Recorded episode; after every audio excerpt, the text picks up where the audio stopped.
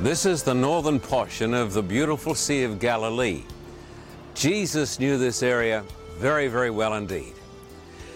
This lake is only a small lake. In fact, it's only uh, about 12 miles from north to south. But it's a part of the great Rift Valley that runs all the way up from Africa. It is subject to very sudden climatic changes. The wind can come roaring down from the north, and within a few moments, you can have huge seas. On one occasion, Jesus was out on a boat with his disciples, and he was just sleeping peacefully like a baby in the back of the boat. And there came a tremendous storm. It appeared as though the boat was going to go down. And the disciples came and shook him, and they said, Master, don't you care that we're going to perish? And Jesus stood up and he rebuked the winds and the seas. And Jesus said, Peace, be still. And the Bible says, There was a beautiful calm. Jesus, you see, my friend, is the Lord of the universe. He's Lord over the elements, He's Lord over the waves, He's Lord over the winds, He's Lord over the tempests. Jesus Christ is Lord of all. And when you're going through a storm, and we all go through storms in our own lives, it's a wonderful thing to know that Jesus can calm the storm. The topic today is taking the lid off the devil's cauldron. I'm going to talk about eternal torment. Would you please come over here to Mark chapter 9 and notice the words of Jesus when he talks about hell. Mark chapter 9. Glad to see so many Bibles in church. Glad to see so many people in church. Mark chapter 9, verse 43. The words of Jesus Christ. Matthew, Mark chapter 9, verse 43.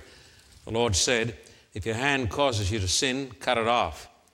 It is better for you to enter life maimed than with two hands to go into hell where the fire never goes out. And if your foot causes you to sin, cut it off.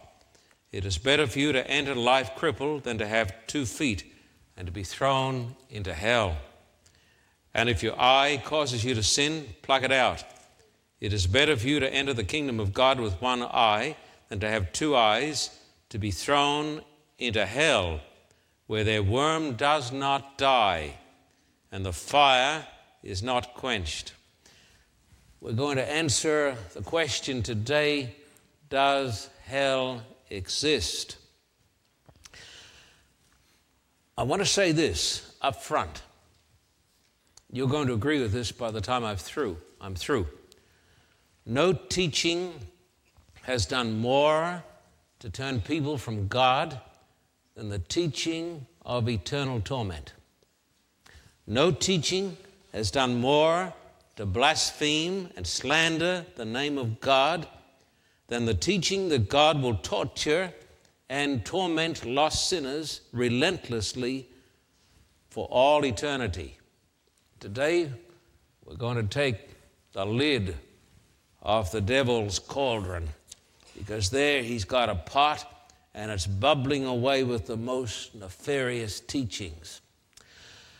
I was reading this week the great uh, Irish author uh, James Joyce, and uh, I took it out again last night because I knew there was a chapter here on hell. James Joyce, as most of you would know, is, is one of Ireland's uh, favorite sons, a great author. And uh, here he describes what children were taught uh, when they were growing up in Ireland when they went along to church. And the priest saying these words, this is James Joyce, the Dubliners, a portrait of the artist as a young man. What I'm going to read to you is what millions, tens of millions, hundreds of millions of people have been taught and are still being taught. Now, this is going to shock some of you. In fact, after I read it through, I, uh, I just felt somewhat nauseated, almost overcome. The priest said, Yet, even then, in that hour of supreme agony, our merciful Redeemer had pity for mankind. Yet, even there on the hill of Calvary, he founded the Holy Catholic Church against which it is promised the gates of hell shall not prevail. He founded it upon the rock of ages and endowed it with his grace, with sacraments and sacrifice. Sounds pretty good, doesn't it? And promised that if men would obey the word of his church, word of his church, they would still enter into eternal life, but if, after all that had been done for them, they still persisted in their wickedness, there remained for them an eternity of torment, hell. The preacher's voice sank. He paused, joined his palms for an instant, parted them, then he resumed. This is what millions of people have been taught. Listen to it. And then ask yourself the question is this true? And if it is true, then what is God like? If this is true, what I'm going to read to you, God is the devil. He's a million times worse than bin Laden, the terrorist. Now, let us try for a moment to realize, as far as we can, the nature of that abode of the damned which the justice of an offended God has called into existence for the eternal punishment of sinners. Hell is a strait and dark and foul smelling prison, an abode of demons and lost souls, filled with fire and smoke. The straitness of this prison house is expressly designed by God to punish those who refuse to be bound by his laws. In earthly prisons, the poor captive has at least some liberty of movement. Were it only within the four walls of his cell or in the gloomy yard of his prison. Not so in hell. There, by reason of the great number of the damned, the prisoners are heaped together in their awful prison, the walls of which are said to be 4,000 miles thick. And the damned are so utterly bound and helpless that, as a blessed saint, Saint Anselm writes in his book on the similitudes, they are not even able to remove from the eye a worm that gnaws it. The horror of this strait, the little boys are sitting here listening. The horror of this strait and dark prison is increased by its awful stench. All the filth of the world, all the offal and scum of the world, we are told, shall run there as to a vast reeking sewer when the terrible conflagration of the last day has purged the world. The brimstone, too, which burns there in such prodigious quantities, fills all hell with its intolerable stench. And the bodies of the damned themselves exhale such a pestilential odor that, as Saint Bonaventure says, one of them alone would suffice to infect the whole world. The very air of this world, that pure element, becomes foul and unbreathable when it has been long enclosed. Consider then what must be the foulness of the air of hell. Imagine some foul and putrid corpse that has lain rotting and decomposing in the grave, a jelly like mass of liquid corruption. Imagine such a corpse a prey to flames, devoured by the fire of burning brimstone, and giving off dense, choking fumes of nauseous, loathsome decomposition.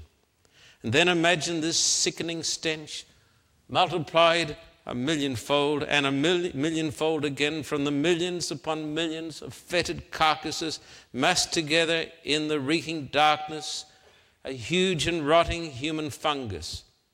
Imagine all this, and you will have some idea of the horror of the stench of hell. This has been taught and is taught to millions and millions and millions of people. But this stench is not horrible though it is, the greatest physical torment to which the damned are subjected. The torment of fire is the greatest torment to which the tyrant has ever subjected to his fellow creature. Place your finger for a moment in the flame of a candle, and you will feel the pain of fire. But our earthly fire was created by God for the benefit of man.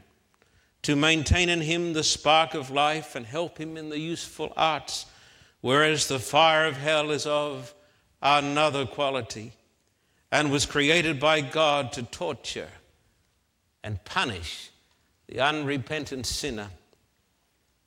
Our earthly fire also consumes more or less rapidly according to the object which it attacks, is more or less combustible, so that human ingenuity has even succeeded in inventing chemical preparations to check or frustrate its actions.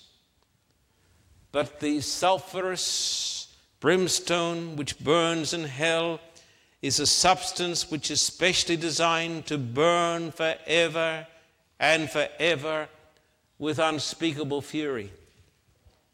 Moreover, our earthly fire destroys at the same time as it burns, so that the more intense it is, the shorter is its duration.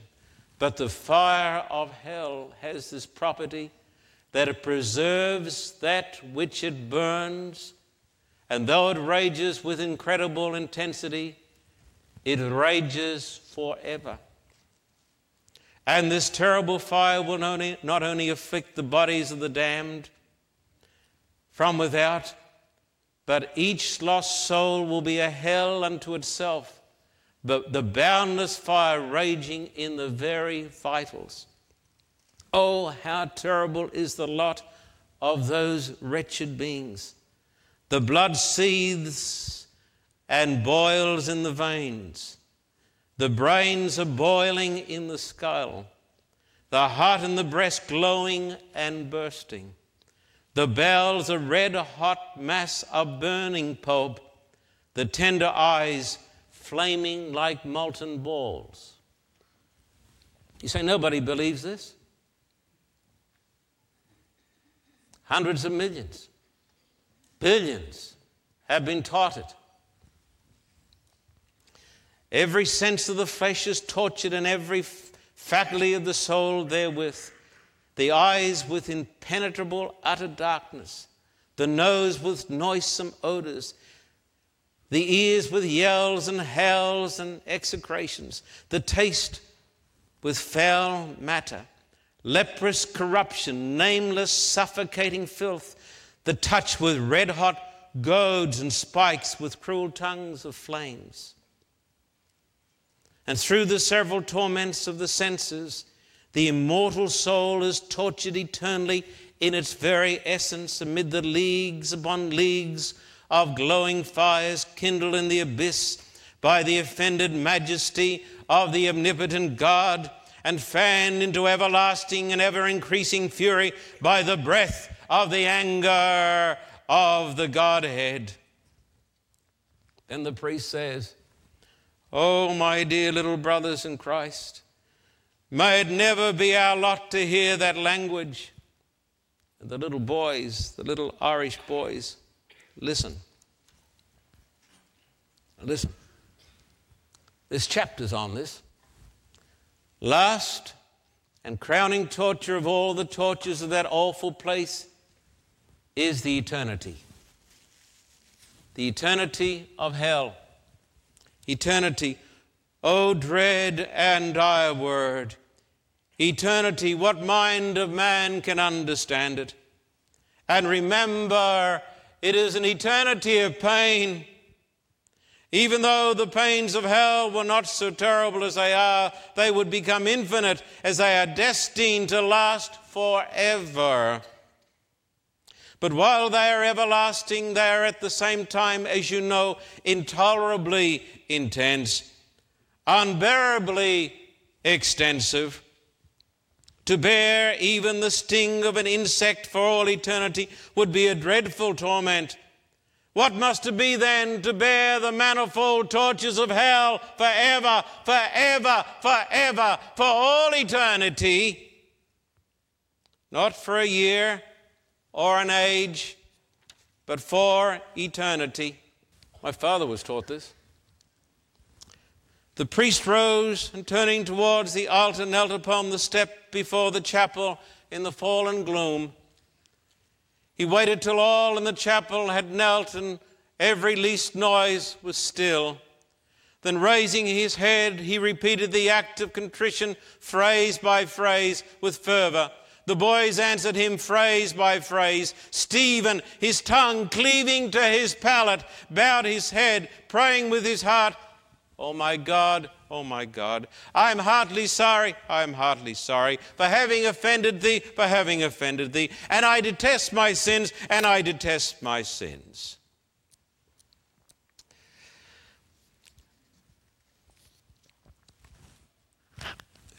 That is the doctrine of eternal torment.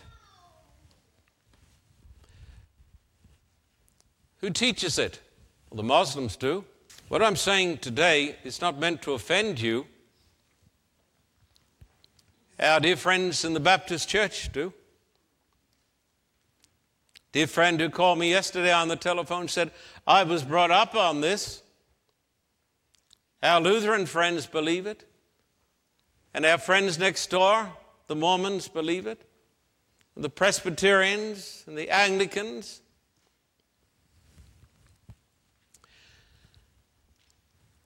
And I would suggest to you today, if that is true, what I've read you today, and millions have been taught it,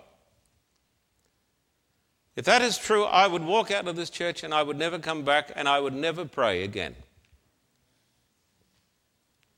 Because I have not been praying to God, I've been praying to the devil. Because there's nobody in the world I know as bad as the person who would do that. Now, most people hate torture. Time magazine has a picture of a man being tortured on the front page, and it says, How far do we go?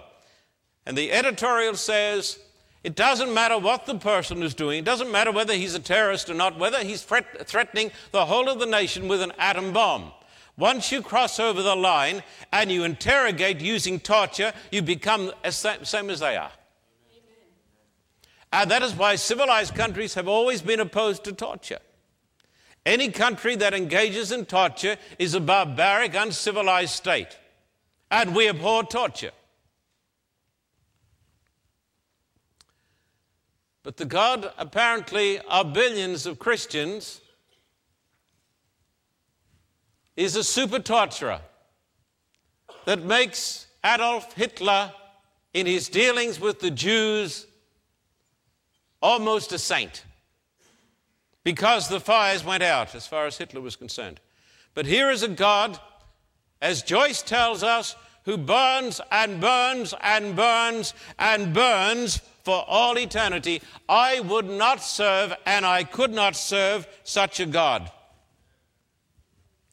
Could you honestly love a God who tortured his children? Now, the question is that we're going to consist, uh, deal with today, and our talk's going to consist of this basically is what does the Bible teach about hell? And what does the Bible teach about God? I personally know today that there are millions of people who've been turned away from God because of what the church has taught and have become cynics and atheists. And it is perfectly understandable and some would say justifiable. The text, I want you to come over here again to Mark chapter 9 and verse 43 as we have an in depth look at the doctrine of hell and what God is like. Mark chapter 9 and verse 43. Our blessed Lord said, If your hand causes you to sin, cut it off. It is better for you to enter life maimed than with two hands to go into hell where the fire never goes out. This text plainly teaches that there will be a place of punishment. And so, if you were to ask me today, do you believe in hell? I must say, of course, I believe in hell. Because Jesus taught the truth about hell. But it is not the truth that was taught to James Joyce. But the Bible also makes it plain, contrary to what our friends in the Catholic Church and the Baptist Church teaches, no one is in hell today. Would you please come over here to Matthew 13? Matthew chapter 13. And I want the television audience, please get your Bible and follow along today. Matthew chapter 13 and verse 24 and onwards. Here Jesus gives a parable. The kingdom of heaven is like a man who sowed good seed in his field. But while every one was sleeping, his enemy came and sowed weeds along with among the wheat and went away. When the wheat sprouted and formed heads, then the weeds also appeared. The owner's servants came to him and said, Sir, didn't you sow good seed in your field? Where then did the weeds come from? An enemy did this, he replied. The servants asked him, Do you want us to go and pull them up? No, he answered, because while you are pulling up the weeds, you may root up the wheat with them. Let both grow together until the harvest. At that time, I will tell the harvesters first collect the weeds and tie them in bundles to be burned, then gather the wheat and bring it into my barn. It is plain that there is coming a time of separation and a time of burning. Notice verse 37 because here we have the explanation. He answered, The one who sowed the good seed is the Son of Man, the field is the world, and the good seed stands for the sons of the kingdom. The weeds are the sons of the evil one, and the enemy who sows them is the devil. The harvest is the end of the age, and the harvesters are the angels. As the weeds are pulled up and burned in the fire, so it'll be at death. No, so it'll be at the end of the age. The Son of Man will send out his angels, and they will weed out of his kingdom everything that causes sin and all who do evil. They will throw them into the fiery furnace where there'll be weeping and gnashing of teeth. Look at me.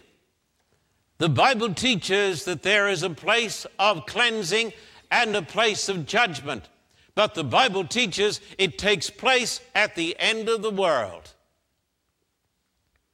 Therefore, to my beloved brothers and sisters in the Catholic Church who are watching the telecast, I want to tell you a message today from God's Word. There is not a single solitary soul today in purgatory or in hell. Not a single solitary soul. You do not need to be afraid for them. The Bible teaches that hell is a condition that will exist at the end of the world when God cleanses the world.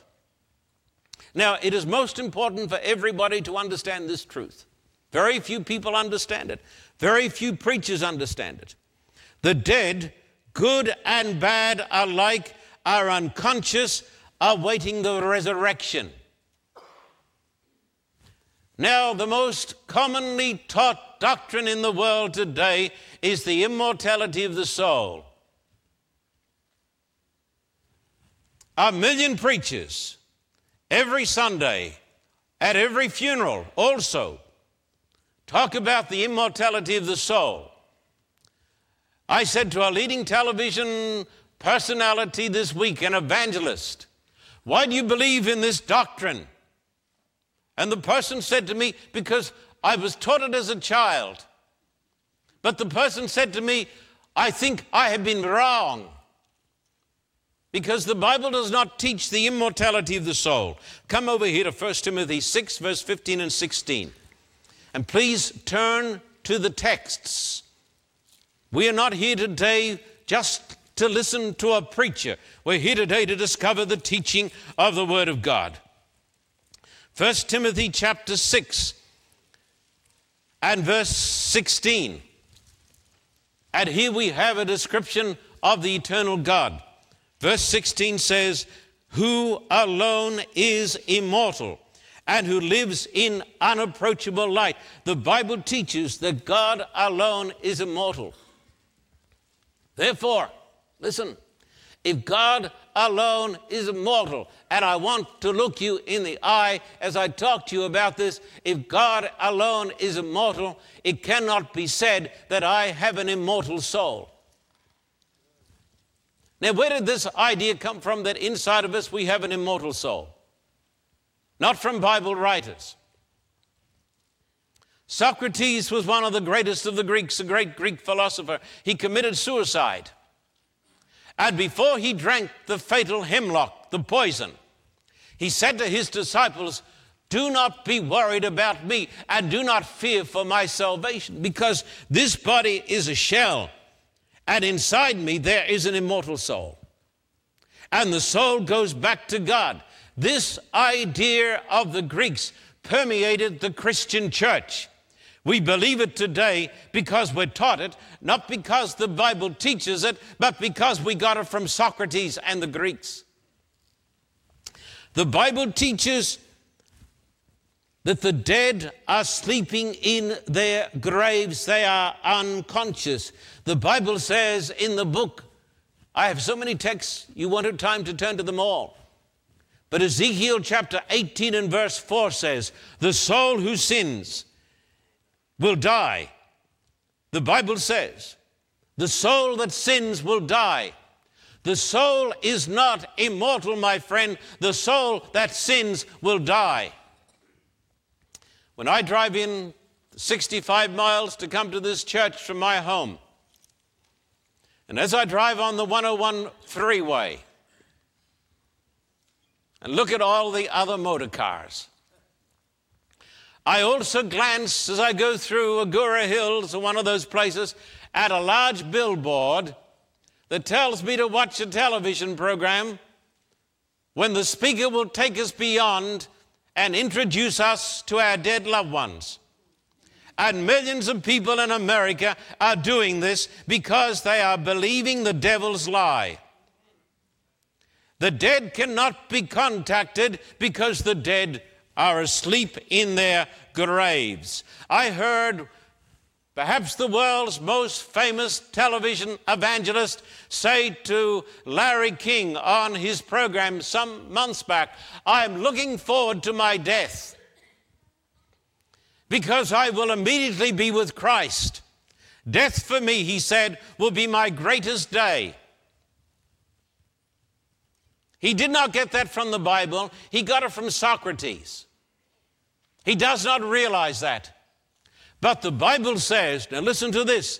In 1 Corinthians chapter 15, the Bible says that death is the last enemy. Death is not our friend, it is not the liberator. Come over here to 1 Corinthians chapter 15, to the great chapter on the resurrection. 1 Corinthians chapter 15 and verse 26, my dear friends. 1 Corinthians 15 26, Paul says, The last enemy to be destroyed is death. And then when you read on in this chapter, Paul tells us how the last enemy is destroyed. The last enemy is destroyed by the coming of Jesus who raises the dead. As one great British theologian who is not a member of our church has said, You must choose between the resurrection of the dead and the immortality of the soul. The Bible teaches the resurrection of the dead. It does not say, as the world's greatest evangelist said, that death is the liberator, death is the enemy. And death will be destroyed and swallowed up when Jesus comes and the resurrection. Would you come to the words of Jesus in John chapter 5 and verse 28 and 29? John chapter 5 and verse 28 and 29, Jesus said, Do not be amazed at this, for a time is coming when all who are in their graves will hear his voice and come out. Those who've done good will rise to live, and those who've done evil will rise to be condemned. My friend, the Bible teaches that the dead are sleeping in the grave. And the Bible says when Jesus returns, the dead are going to be called out of their graves. Now, you know the story from the book of Genesis. God said to our first parents, Don't touch this fruit, because if you do, And the words of Scripture are plain and powerful and persuasive. God said, When you eat this, you will surely die. And the Hebrew says, Dying, you will die. Nothing more definite. And Lucifer said to our first parents, You will not surely die, but you will, will be like God, knowing good and evil. At every, almost every funeral, that sermon is preached again. And the preacher stands up and he says, Your dead loved ones are in heaven because the soul cannot die. The idea of the immortality of the soul comes from the devil himself. It is the devil's lie. And when you take the pot off this infernal cauldron, out comes the fumes of hell. God said, You'll die. The devil said, You won't die. And people have been believing this ever since. Listen, the awful, blasphemous teaching of an eternally burning hell is based on the immortality of the soul, the devil's lie. And I want to say to my friends who believe in the immortality of the soul, I know that you're comforted with the idea that your loved ones are in heaven. But I challenge you today to recognize that the Bible teaches, Jesus said, that the majority of people are going to be lost. Jesus said, Narrow is the way that leads to life, few there be that find it. Broad is the gate that leads to hell, many therein, many go there. What comfort is there in the idea, if Jesus is true, that the vast majority of our loved ones today are writhing in the pain of an endless hell? You say, no, but they're in heaven. The Bible says the majority will be lost. I can think of no more monstrous idea People say then, if this doctrine is the devil's lie, for how long will the wicked burn? Well, it's very plain in Scripture. Oh, that people might lay aside their preconceived traditions and read the Bible. Would you come over here to Malachi chapter 4 and verse 1, the last book in the Old Testament? Malachi 4, verse 1 Surely the day is coming, it will burn like a furnace, that is hell. All the arrogant and every evildoer will be stubble, and the day that is coming will set them on fire, says the Lord Almighty. Not a root or a branch will be left to them. The Bible teaches that the wicked are going to be totally consumed and nothing is going to be left. And if nothing is left, my friend, then how can the doctrine of eternal torment be true? Now, the Bible talks, as you know, I quoted the text today, the Bible talks about unquenchable fire. I believe in a hell of unquenchable fire because the Bible teaches it. I believe that the fire is going to burn forever and ever because the Bible teaches it. But what does the Bible mean? Would you come over here to Jeremiah 17 and verse 27? Back in the Old Testament, Jeremiah, we are a Bible believing church here. Jeremiah 17, verse 27, and the Bible says, But if you do not obey me to keep the Sabbath day holy, by not carrying any load as you come through the gates of Jerusalem on the Sabbath day, then I will kindle what sort of a fire? An unquenchable fire in the gates of Jerusalem that will consume her palaces and fortresses. Look at me. Jerusalem was burned up with unquenchable fire that could not go out. While there was anything there to burn. But when Jerusalem had been burnt up, the fire went out. Unquenchable fire is fire that cannot be put out. While there's anything to burn, it is not fire that has no li- limit to its duration. Would you come over now to Matthew 18 and verse 8, where we read about everlasting fire. Matthew 18 and verse 8, my friends. Jesus said, If your hand or your foot causes you to sin, cut it off and throw it away. It is better for you to enter life maimed or crippled than to have two hands or two feet and to be thrown into what? Eternal fire, my friend. I believe in the eternal fire of the Bible. Come over here to the book of Jude.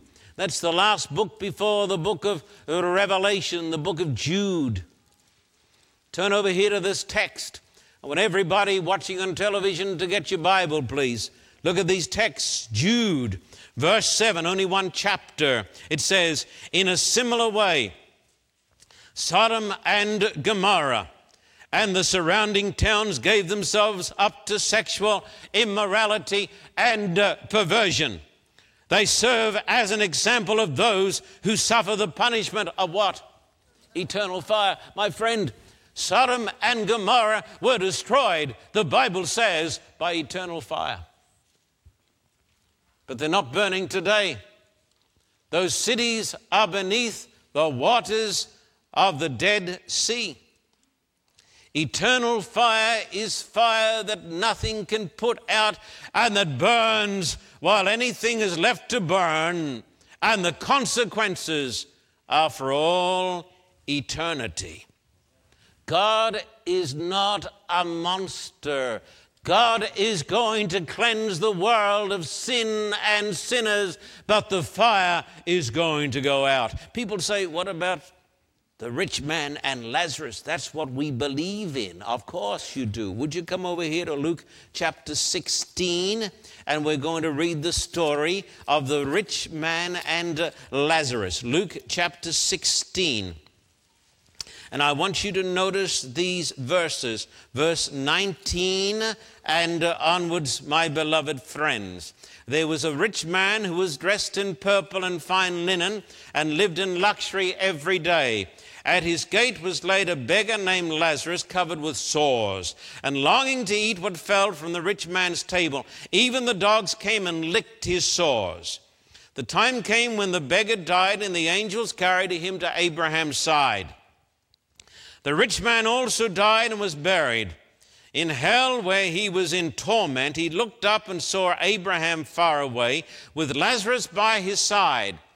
So he called to him, Father Abraham, have pity on me and send Lazarus to dip the tip of his finger in water and cool my tongue, because I am agony in this fire. But Abraham replied, Son, remember that in your lifetime you received your good things, while Lazarus received bad things. But now he is comforted here, and you are in agony. And besides all this, between us and you, a great chasm has been fixed, so that those who want to go from here to you cannot, nor can anyone cross over from there to us. He answered, then I beg you, Father, send Lazarus to my father's house, for I have five brothers. Let him warn them so that they will not also come to this place of torment. Abraham replied, They have Moses and the prophets. Let them listen to them. No, Father Abraham, he said, but if someone from the dead goes to them, they will repent. He said to him, If they do not listen to Moses and the prophets, they will not be convinced. Even if someone rises from the dead. Listen. The Bible, particularly the teachings of Jesus, the Bible is filled with parables. A parable is a story that teaches a central truth, but you cannot push all the details. Every scholar in every church, including the Catholic Church, believes this. Let us interpret this story in two ways literally and then as a parable. Literally, heaven and hell are so close that people in hell can have a running conversation with people in heaven. If this is literally. And the redeemed in heaven, you can look over and you can see your lost loved ones in hell, and you can see them screaming and howling in pain.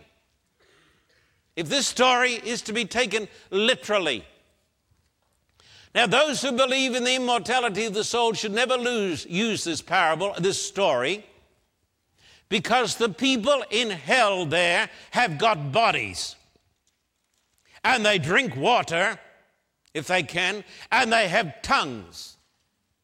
But people who go to hell, according to the doctrine of the immortality of the soul, go there as disembodied spirits. So you can't have your cake and eat it too. You must choose one or the other. If you take it as a literal story, it is absurd and ridiculous. But it teaches a great truth, and the truth is this after death, there's punishment for the wicked. And number two, after death, all the prayers in the world will not change the fate of the wicked.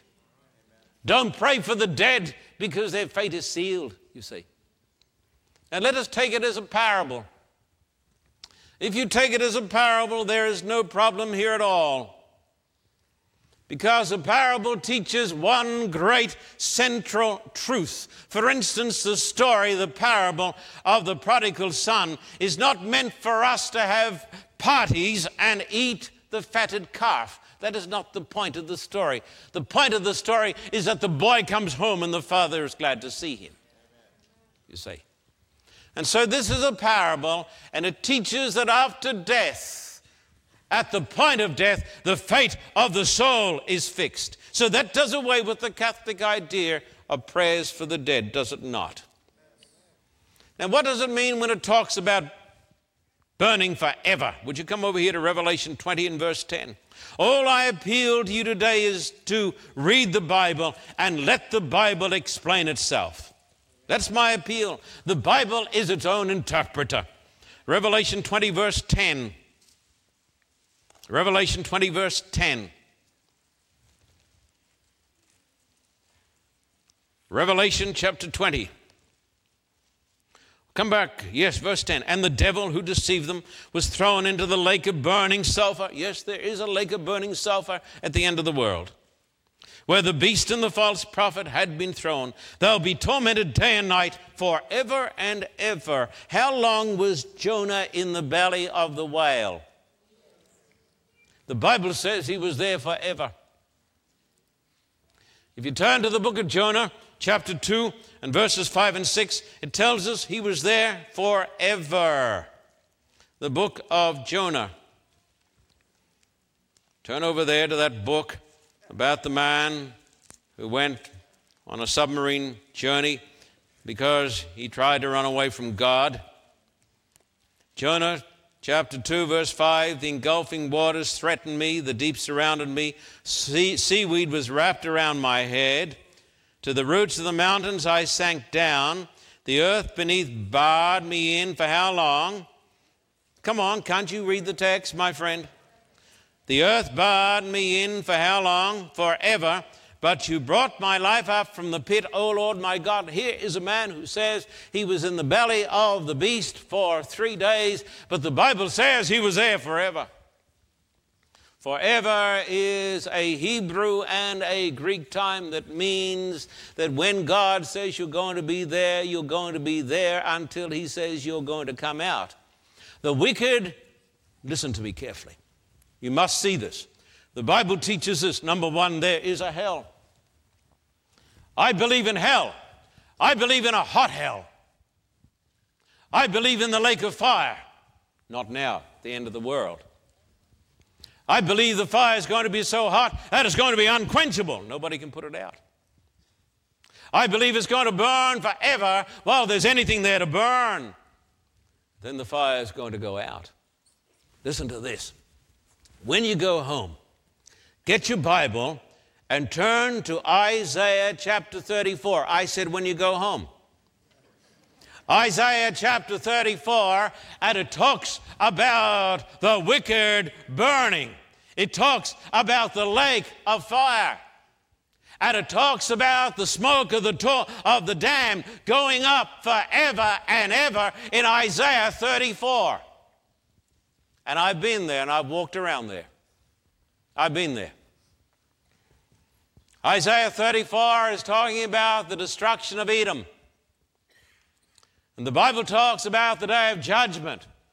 And it talks about the fire. And it talks about the smoke going up forever and ever. I've been there.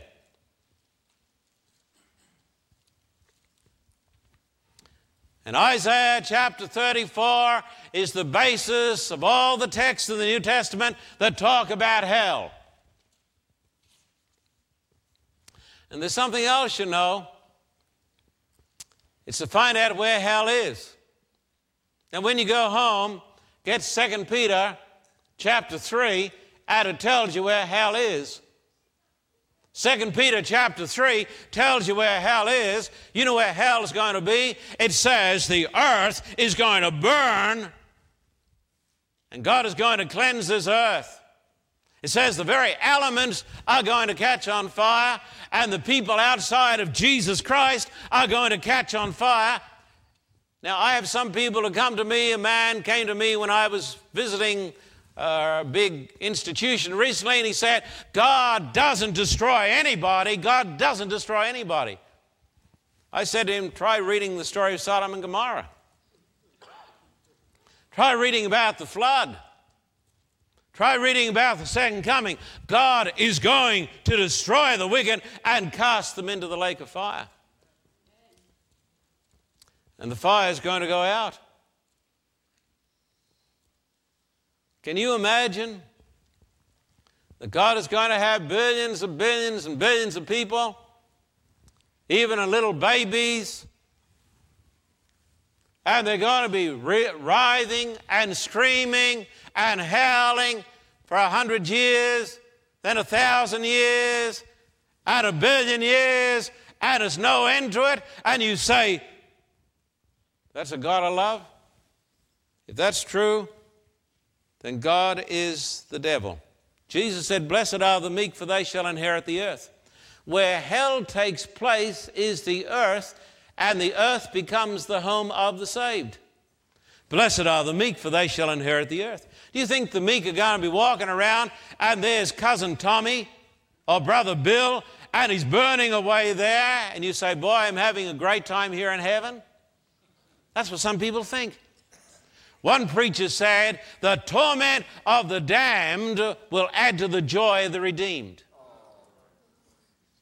You look over there and you see your uncle, he didn't make it, he was a good man, but he never turned to Christ, and there he's screaming, and you say, Boy, that's good, it makes me feel good.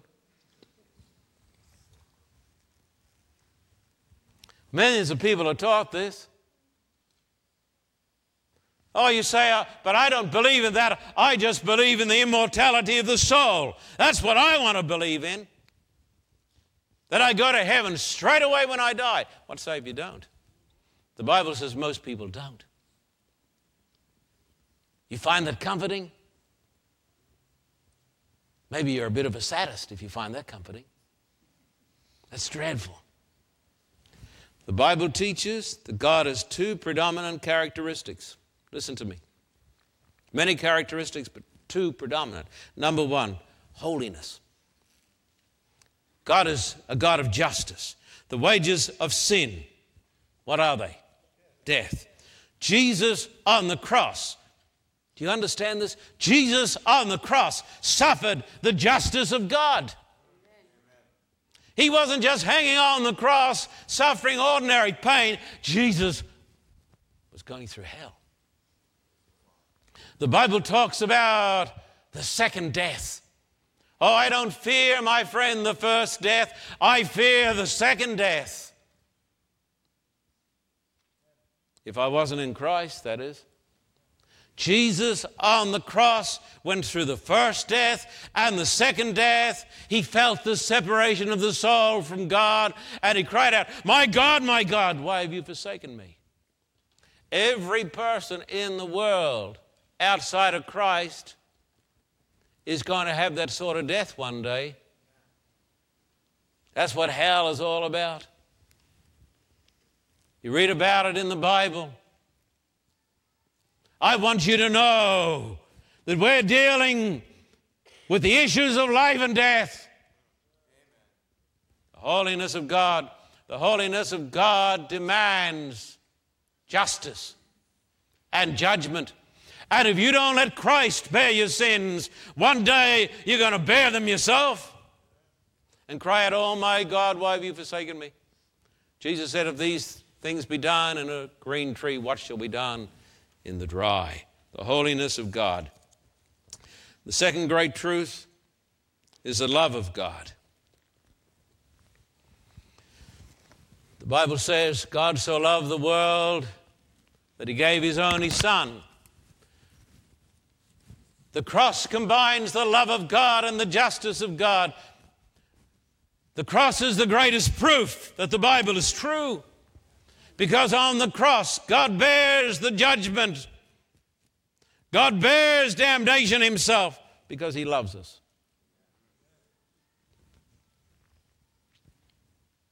So justice says there's going to be a hell.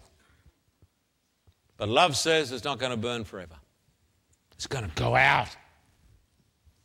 God's not going to be pulling some supernatural tricks to keep bodies alive for billions of years so he can have fun with them, tormenting them.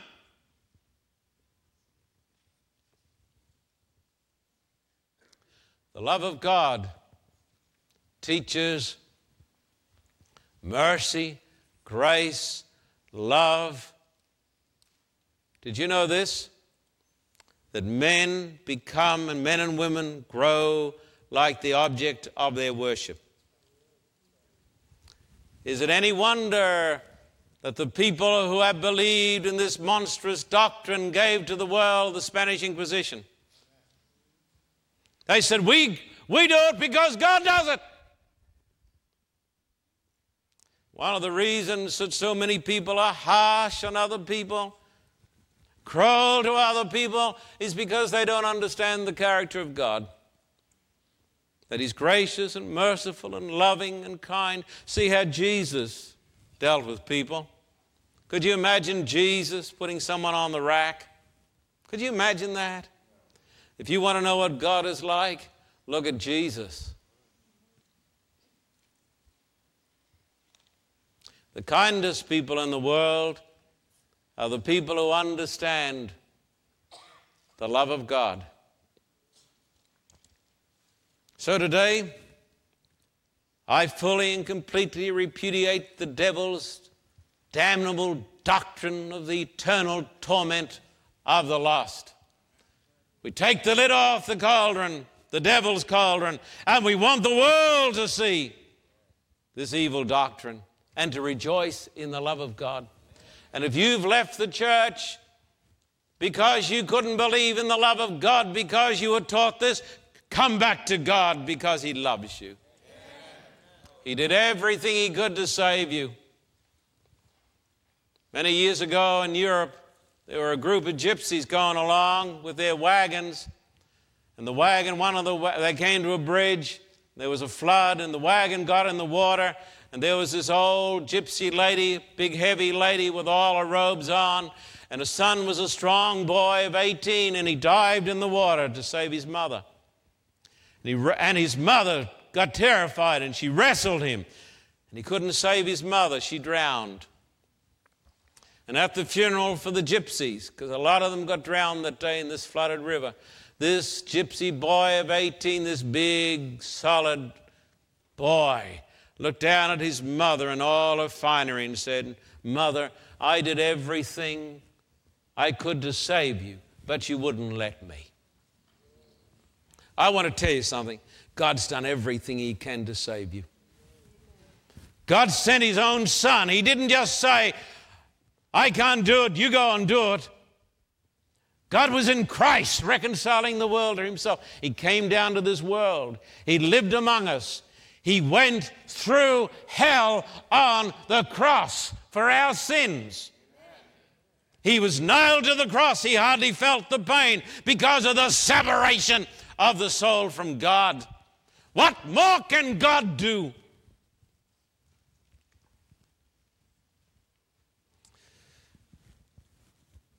And if you and I one day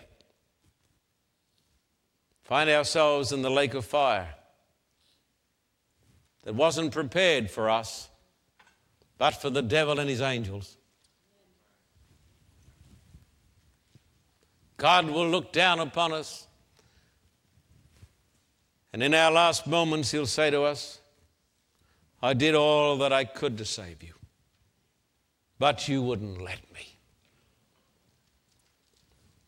Two great truths I hold up before you today the holiness and the justice of God that demanded the cross, and the love of God that motivated it.